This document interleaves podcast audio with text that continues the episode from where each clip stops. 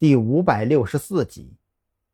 女人看到张扬的动作，立即选择老实回答：“我只是明面上的老板，酒吧的股东并不是我。”这个回答跟张扬预料的相差不大。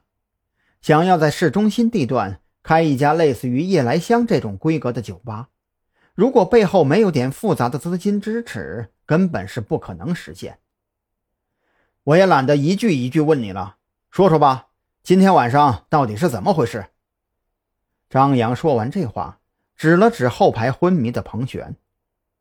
我，我只知道彭小姐要在酒吧里见一个人，屋里的迷香也是彭小姐自己带来的，还交代我们一定不能进去。其他的我也不知道啊，这是一个股东安排的，具体事项是小梁。和彭小姐在安排。女人心里咯噔一下，她最担心的事情还是发生了。今天晚上的事儿处处透着古怪，本来她就不愿意掺和进来，奈何自己的话并没有太大的分量。这个股东是谁？张扬立即追问，或许顺着夜来香这条线也能查出些东西来。这个，这个我真的不能说。就算你杀了我，我也不能说。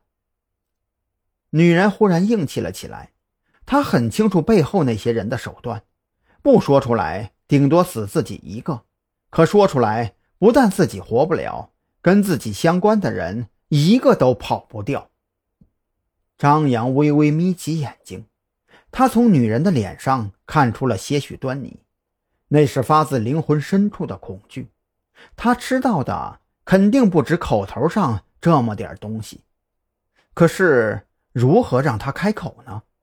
直接逼问显然不太可能。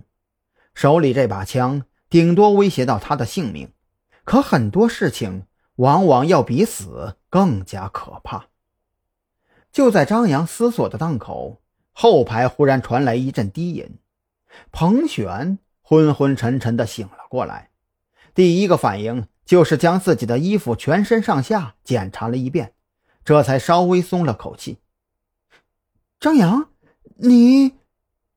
等彭璇弄明白自己正在一辆行驶的汽车里，又看到副驾驶座位上的张扬之后，不由得大惊失色。你刚才昏倒过去是装出来的？张扬没有回答彭璇的话，抬头看了一眼高架上的路标。对开车的女人说道：“前边路口下高架。”张扬，回答我的问题。